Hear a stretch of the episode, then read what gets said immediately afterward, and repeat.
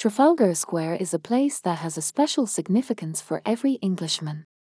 Located in the heart of London, it embodies the spirit and the glory of the nation. The square was named after the great victory of the British Royal Navy in the Battle of Trafalgar in 1805.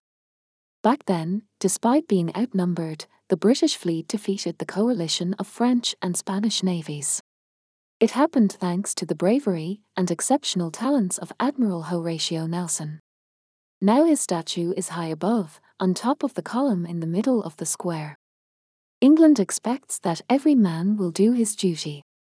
These famous words were sent by Nelson to other ships just before the battle. Nelson died that day but was remembered as a true war hero and a patriot. Regal lions and majestic fountains commemorate this nation's defining victory. But it's not only Nelson's column that makes Trafalgar Square so famous and important.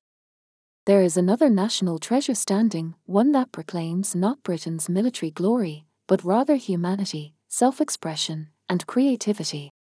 It is the National Gallery. The unique collection of this museum includes works of some of the most renowned artists in the history of European art Leonardo da Vinci and Raphael, Rembrandt and Velázquez, Monet and Van Gogh. Over centuries, their paintings influenced and inspired British artists, designers, and cinematographers. So, in a way, the collection of the gallery constitutes the nation just like the victory in the Battle of Trafalgar. The colours, poetry, and beauty of these canvases are among the things Admiral Nelson was protecting. The National Gallery houses one of the best collections of European art in the world. It is almost impossible to cover every painting exhibited in the gallery.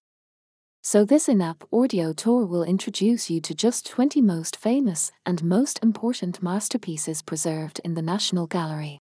This way, you will be able to see and admire the very highlights of this museum in just about two hours.